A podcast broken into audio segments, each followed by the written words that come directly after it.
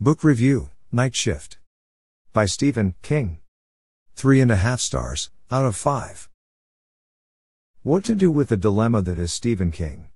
A prolific author, an assured stylist, and a man whose prose is so readable it is almost hypnotic.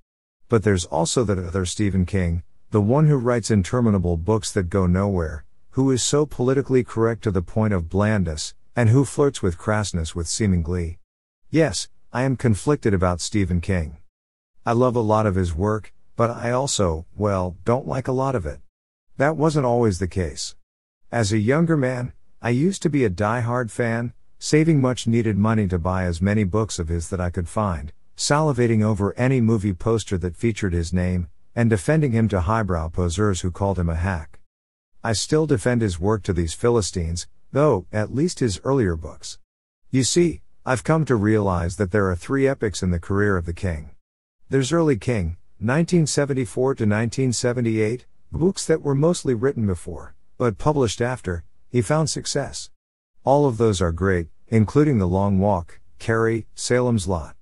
There's post success king, 1979 to 1987, books that were written and published after his breakout success with the movie adaptation of Carrie, 1976. These include the much overrated The Shining, the masterpiece that is The Stand, The Haunting the Dead Zone, the middling Fire Starter, the awful Christine, the terrific Pet Sematary, and the masterwork that is Misery. And, lastly, there is Post Fame King, books published after he became a household name all over the world, 1988 present. This period is the most problematic of all. It includes good books, Duma Key, the Colorado Kid, OK Books, Cell, and books that are just terrible, The Bland Mr. Mercedes, and the almost unreadable The Institute. Which brings me to Good, Old, Night Shift, 1978, King's very first short story collection, and a true box of wonders. In Night Shift, King showcases all his strengths, weaknesses, styles, and obsessions.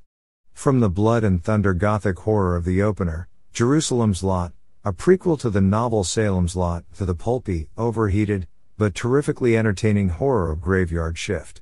Which is about giant rats and exploited workers, and The Mangler, a truly ridiculous story about a killer laundry machine, to the forgettable but atmospheric prequel to The Stand, Night Surf.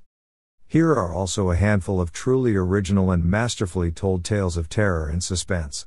Like the disturbing I Am the Doorway, about a man who may or may not be possessed by an alien force that just wants to kill for pleasure.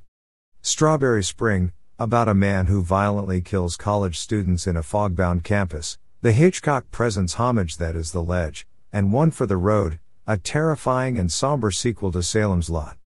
But the standout is the last rung on the ladder, a heart-wrenching tale of innocence, love, and loss, about the toll time takes on the bond between a brother and a sister, and the vows they made to each other as children only to abandon them as adults. This story is a wonderfully written piece of literature, and, arguably, was the first indication that King had the ability to write masterfully in any genre, and so is a precursor to such beloved classics like the novellas The Body and Rita Hayworth and The Shawshank Redemption, both featured in the collection Different Seasons. So, if you find yourself disappointed with King's uneven output in the past two decades, travel back in time and pick up a copy of Night Shift. It features a number of duds, but it also has some stories that will chill your bones and warm your heart, and remind you that there once was a king, named King.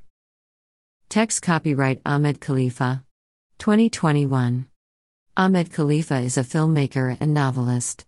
He is the writer slash director of several short films and a feature, which was released on Netflix, and the author of a number of novels and short stories, including the young adult horror novel, Beware the Stranger, available on Amazon.